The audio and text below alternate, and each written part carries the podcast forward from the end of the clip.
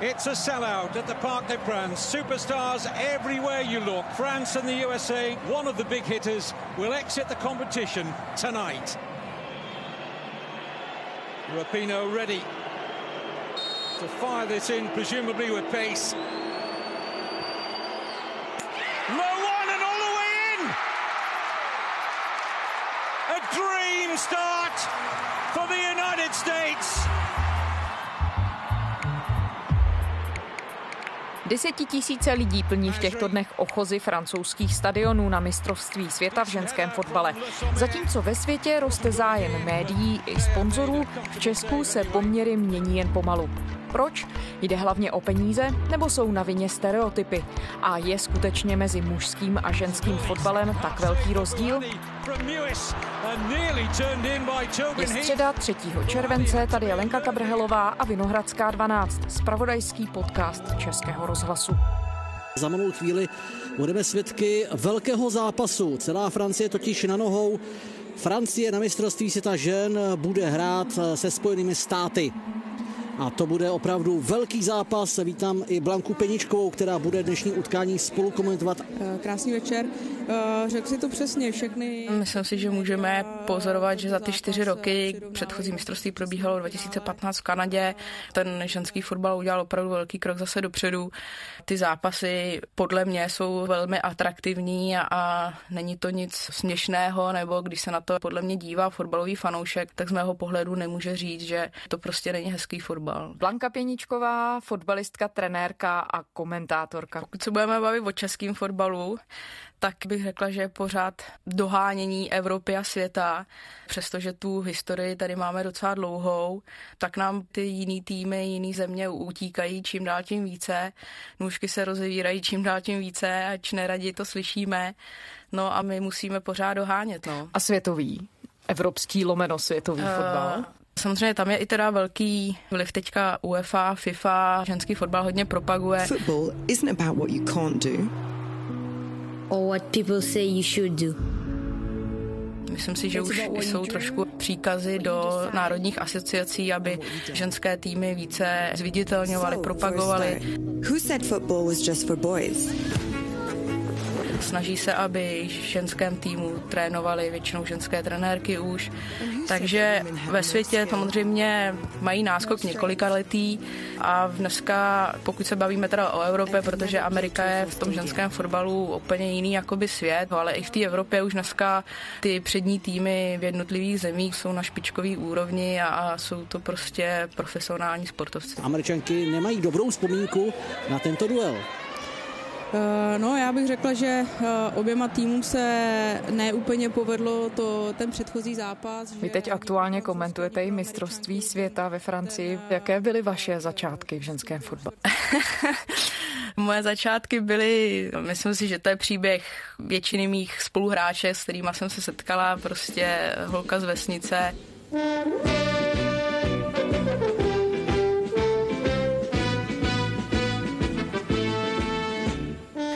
Byli samý kluci, stejně staří a mladší, starší, takže fotbal byla jediná přirozená možnost k nějakému pohybu. Fotbal a kopaná.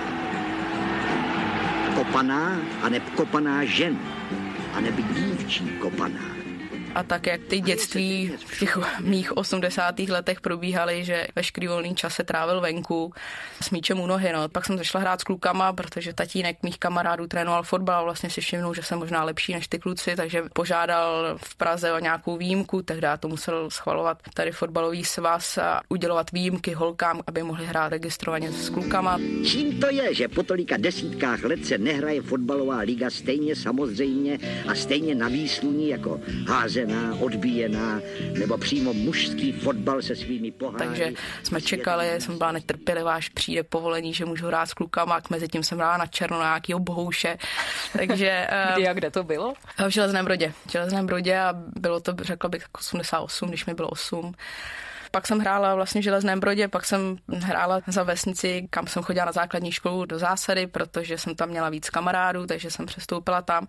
No a ve 14 letech jsem si myslela, že pro mě fotbal skončil, protože o ženském fotbalu jsem nic nevěděla, nebo měla jsem potuchy, že se to hraje, někdo mi to někdy říkal, že se to hraje nedaleko v Jablonci, nebo tehdy to byl ještě Janov nad Nisou. A já jsem si řekla, že k ženským životě nepůjdu, protože prostě to už není ono, už tam nejsou ty moji kamarádi. No takže jsem byla rozhodnutá s fotbalem skončit a začala jsem hrát házenou, ale musím říct, že mě to jako úplně nechytlo. No a vlastně jeden funkcionář z Jablonce nad Nisou mě prostě zavolal, nebo respektive mojí mamince, a aby jsme přišli na trénink, jestli bych to nechtěla zkusit, tak já jsem po dlouhým zvažování, teda no tak dobrý, půjdu se tam podívat, no a vlastně mě to chytlo a přišla jsem tam ve 14 a, a strávila jsem v Jablonci 4 roky a byl to skvělý úvod do toho ženského fotbalu. Jsem za to ráda, no. Jak náročné to potom bylo? Jakým způsobem jste vlastně pokračovala pak v té kariéře? Protože si tomu správně rozumím, tak ženských týmů není tolik. Mm-hmm. Není tolik, samozřejmě dneska už to taky není úplně běžné, že ve 14 letech jsem mohla hrát hnedka s dospělými ženami, takže tam byl ten věkový rozdíl veliký, mě bylo 14, mé spoluhráčce 32 třeba. No a v Jablonci jsem tehdy začala hrát za reprezentaci do 18 let a trenér reprezentace byl i trenérem Slávy a ten si mě přetáhnul do Slávy takže jsem v 18 pak přestoupila do Prahy. Takže ženský tým Slávie. To je můj život vlastně celý skoro fotbalový. A se ještě vrátím k tomu, mm-hmm. co jste říkala o chlapcích a o dívkách. Mm-hmm. Je to ještě stále běžné, že hrají dohromady? Pořád to funguje stejně, že musí dívky mít speciální výjimku a tak dále? Nebo už jsou nějaké dívčí týmy? Teď už je to úplně jinačí. Už se nežádá o žádné výjimky. Kluci hrajou normálně s holkama. Samozřejmě, ale třeba u nás na Slávě máme pět mládežnických týmů, včetně mladší a starší přípravky, takže už to jsou vlastně holčičí týmy, kde je prostě 20 holčiček, desetiletých a prostě celý tým je holčičí. Ale samozřejmě na těch menších městech nebo vesnicích tam pořád ty holky hrajou s klukama a už je to naprosto si myslím běžná věc ale zase takový ty omezení ze strany UEFA třeba zakázali střídavý starty, který tady u nás existovaly asi tři roky, možná o něco více. Co to znamená? To znamená, že kluci mohli hrát jak za klučičí tým, tak za holčičí tým, takže ty holčičky mohly trénovat v místě bydliště nebo blízko a třeba dojížděli do těchto větších klubů na nějaký určitý akce nebo zápasy nebo vybraný tréninky jenom, ale teď už musí být prostě registrace jenom v jednom týmu, takže je to zase složitý, protože ty holky třeba neříkám, že je to většina, ale samozřejmě se tam vyskytly i případy, kdy třeba holka jako nechtěla s těma klukama už jako bejt, už že, jak se posouvá ta hranice toho dospívání, tak dneska ve 13 letech už ty holky nejsou tak jako v pohodě mezi těma klukama, takže třeba už tam jako nechtěli být, ale do Prahy nebo do nějakého většího města to samozřejmě jakoby složitý je, je dovážet, rodiče třeba nemají takových možností, takže si myslím, že tam je i zbytečně velký úpadek nebo úmrtnost těch hráček, který s tím fotbalem přestanou, no třeba i z tohohle důvodu. A samozřejmě, když ta základna toho ženského fotbalu není tak velká a ubydou tam nějaký hráčky, tak pro nás je to samozřejmě velká ztráta pak, no. Daleko větší než v jiných sportech. Co děláš? Co blbneš? Nic. Co je to tohleto? To jsou ženský. No to jsou ženský. Mně se náhodou ženský fotbal líbí. Je takový neinvazivní, neagresivní a mně se prostě jako ženský fotbal líbí. No. Holka moje hraje ve Spartě. Ne! Jirko! Je to pravda? Je to fakt my pravda? to víme, taky jsme na ní patřičně hrdí. No. Jaké jsou rozdíly mezi mužským a ženským fotbalem? Já vlastně se s tím setkávám celý život, ty předsudky jsou a postupně se snažím nějakým způsobem odbourávat. Já poslouchám i názory těch který nejsou přátelé fotbalu ženského, takže samozřejmě je to daleko pomalejší. S tím se dá si souhlasit, tak jak je to muž a žena, tak stejně jako ženská atletka nezaběhne stejný čas na stovku jako muž, tak to je prostě pochopitelný, potom se nedá přijít. Ale jinak přijde mi to technicky téměř stejný. Ty fotbalistky dokážou spoustu věcí, co dokážou mužští kolegové. Možná to není tolik takticky svázaný, protože přece jenom oproti třeba jiným sportům, basket má nižší koš, volejbal má nižší síť, tak ten fotbal je prostě stejný pro ženský i pro chlapy, takže hrajou 90 minut na stejný rozměry hřiště, na stejný rozměry branek, takže pro nás je to náročnější v tom, že tím, jak zase nejsme tak rychlí, tak třeba nedoběhneme tak rychle na nějaký krajní prostory, takže tam vznikají ty mezery pro to útočení, takže nedokáže se tak rychle třeba ten útok spacifikovat a třeba padá víc gólů. Zase brány jsou stejně velký, brankářky jsou nižší, já nevím, 25 třeba centimetrů rozdíl ženský a mužského brankáře, tak samozřejmě brankářka nedoskočí tolik pod břevno, takže ty góly, když se dobře trefí, tak jsou hezký a padají, ale samozřejmě zase ty, kteří tomu nefandí, tak říkají, že ty golmanky nejsou tak kvalitní, takže mohli bychom tam najít těch rozdílů asi víc, ale pro mě to jsou rozdíly, které se postupně mazají a naopak je to spíš obdivuhodný, že ve stejných podmínkách dokážeme hrát to si myslím jako stejnou hru docela slušně. No. Já jsem se právě chtěla ptát na to, co je přirozený rozdíl a co už je rozdíl, který vytvořila společnost nebo které vnímáme, protože jsou dané uměle. Máte to vy nějak rozčleněné? Já vlastně jakoby Nevím, no, jak uh, ty rozdíly, samozřejmě ty dispozice muž, žena, tak ty jsou jasně daný, ty se prostě nesmažou a tak buďme za to rádi. Ale ty umělé vytvořené, tak to jsou právě ty předsudky, samozřejmě ty názory, že to není ženský sport, že prostě je to ryze jako mužská záležitost, tak to mě jako hrozně rozčiluje samozřejmě. A ty největší rozdíly jsou si myslím právě v tom, že třeba i lidi, kteří to nevidí naživo, to prostě hnedka odsoudí, jako že to je něco, na co nemá smysl se ani dívat. A... Fotbalistky Slávě vybojovali nadějný výsledek do venkovní odvety čtvrtfinále ligy mistrní s Bayernem Mnichov. V úvodním utkání v Edenu totiž s bavorským velkoklubem remizovali 1-1. Vyrovnávací trefu zařídila v 72. minutě. Třeba v poslední době, tím, že Slávě se hodně dařilo v té evropské soutěži, tak jsem zažila nejeden případ, kdy ty lidi mi třeba potkali nebo napsali i, že na utkání té evropské soutěže byli a že je to naprosto jako chytlo.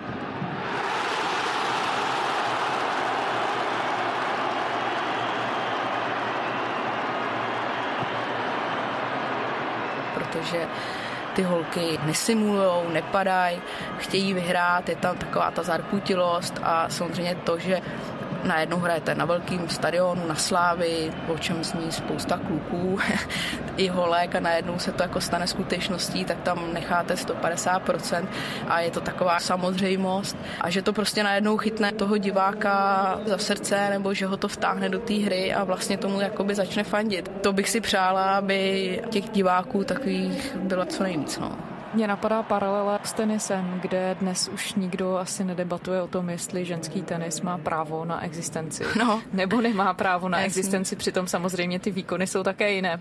Co je problém, že ve fotbale se nemůžeme posunout do téhle tenisové situace? Já to právě vůbec nechápu. Já dávám příklady i z jiných sportů, že přece nikdo nikde nesrovnává mužský a ženský tenis nebo mužský a ženský basketbal. Taky nikdo po ženských nechce, aby smečovali, aby to bylo prostě tvrdá hra, kterou vidíme u těch mužů. Samozřejmě je to stejný sport ve dvou různých podání a já nevím, co ty lidi má jako přesvědčit k tomu, aby to začali vnímat, nebo tady v Čechách, aby se to začalo vnímat jako stejný sport jenom v ženském podání. Nevím, co by je muselo přesvědčit. Co se taky stalo v tenise je to, že ženy jsou teď na Grand placené stejně jako muži, což není případ fotbalu. Mm-hmm. Vlastně... Můžete se uživit fotbalem jako žena? V zahraničí určitě, tam je to prostě profesionální sportovec.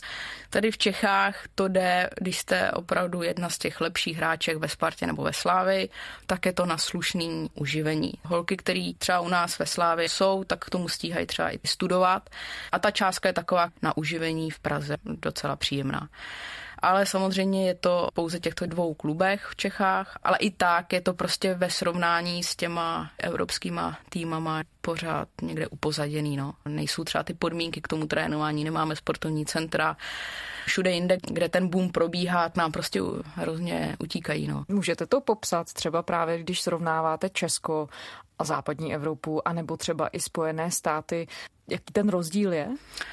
Ve Spojených státech samozřejmě víme, že ten fotbal ženský je tam v osnovách v tělocviku. Ty holky to hrajou jak na středních školách, tak na univerzitách. Na univerzity získávají stipendium přes fotbal. Několik českých fotbalistek tam bylo studovat právě přes fotbal pro ně je to naprosto normální přirozená věc. A samozřejmě, když vystudují nebo skončí tu univerzitu, tak pak mají možnost jít hrát do profiligy, kde je to tak, jak to známe v mužském pojetí všude jinde ve světě.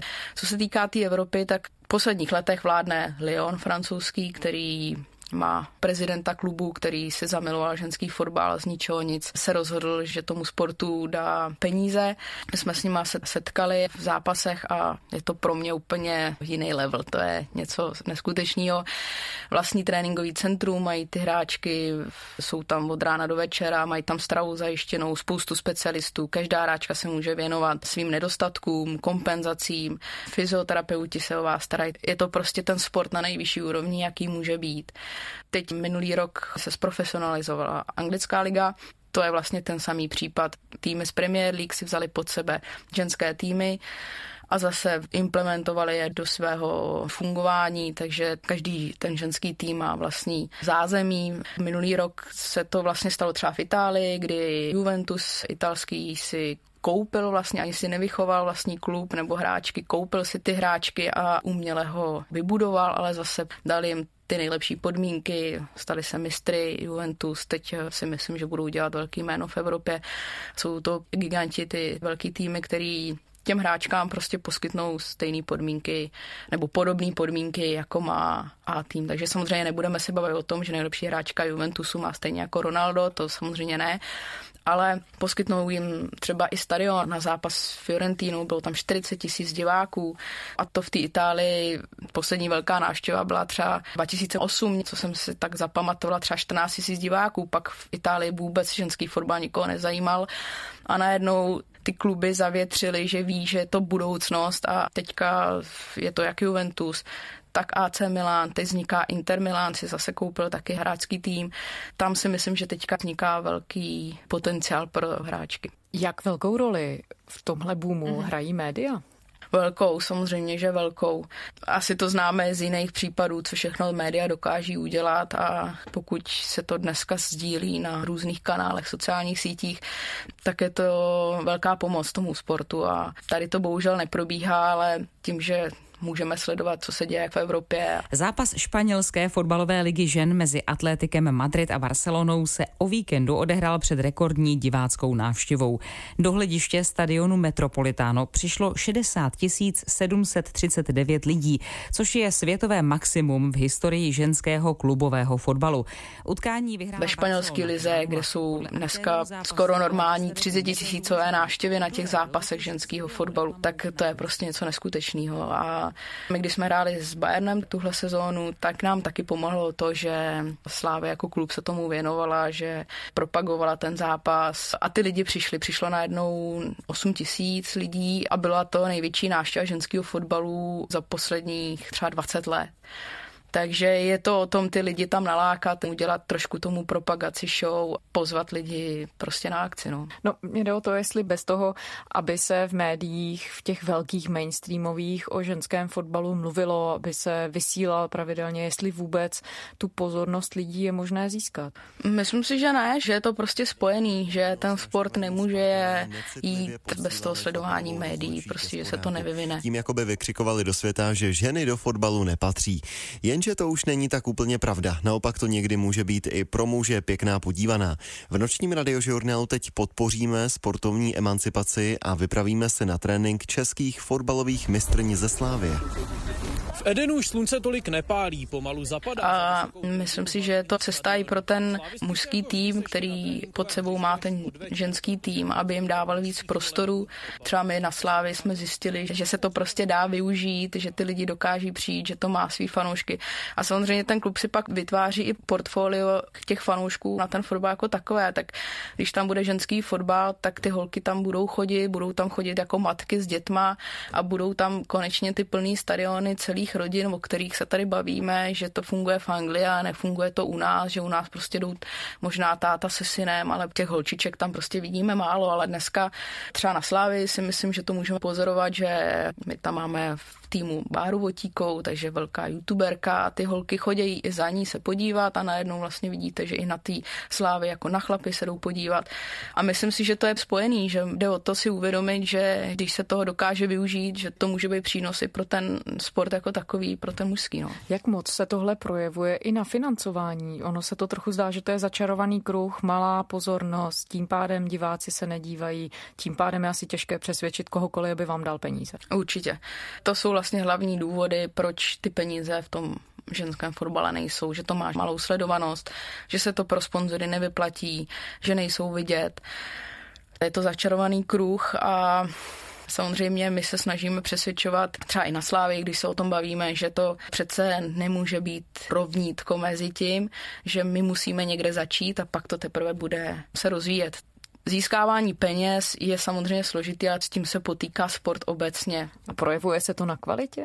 typu, že právě nemůžete obstarat veškeré to zázemí? Určitě. Samozřejmě my bychom si přáli, kdyby nám Slávě nebo nějaký sponzor postavil dvě hřiště, k tomu dal jednu tribunku a do toho zázemí, který bychom mohli využívat možná celý ženský fotbal Slávě. Dívky hrajou dál a pořád na plácku, v nejlepším případě na vedlejším hřišti. Ty peníze na ten ženský fotbal se prostě nalézají strašně těžce. No. Co by podle vás měl a mohl udělat Český fotbalový svaz pro to, aby se někdy na mistrovství dostala i Česká republika, Český ženský tým? Zase se dostaneme k těm financím. Pokud ten svaz dokáže více zafinancovat jednotlivé kluby, dokáže jim třeba pomoct v těch podmínkách, aby to nenechali jenom na těch klubech jako takových. A vznikne tam zase lepší zázemí, dají se zaplatit lepší trenéři, ale spíš jako péče o ty hráčky bude daleko vyšší, tak si myslím, že ta šance tam je, protože pokud já to můžu brát ve srovnání v té evropské soutěži, v Champions League, tak my jsme prostě amatéři proti, my jsme pořád poloprofesionálové, holky chodí do práce, do škol, večer trénujeme, prostě člověk zamkne kancelář v pět hodin a v půl šestý je na slávě dneska a trénuje a zase ho čeká hodina a půl prostě tréninku a, a pak teprve jde domů. No. No. Já už samozřejmě dneska jako fotbalistka aktivní nebudu, nebo příští sezóny už nebudu, ale ty holky mají dneska jako velkou šanci to dokázat, posunout a se budeme snažit jim samozřejmě v tom pomáhat. No. Blanka Pěničková, fotbalistka, trenérka, komentátorka Kopané. Děkujeme. Rádo se stalo. A to je ze středeční sportovní Vinohradské 12 vše. Kdykoliv jsme na iRozhlas.cz i v podcastových aplikacích na mobilních zařízeních a jsme také na e-mailové adrese vinohradská12 zavináč rozhlas.cz. Pište nám, těšíme se zítra.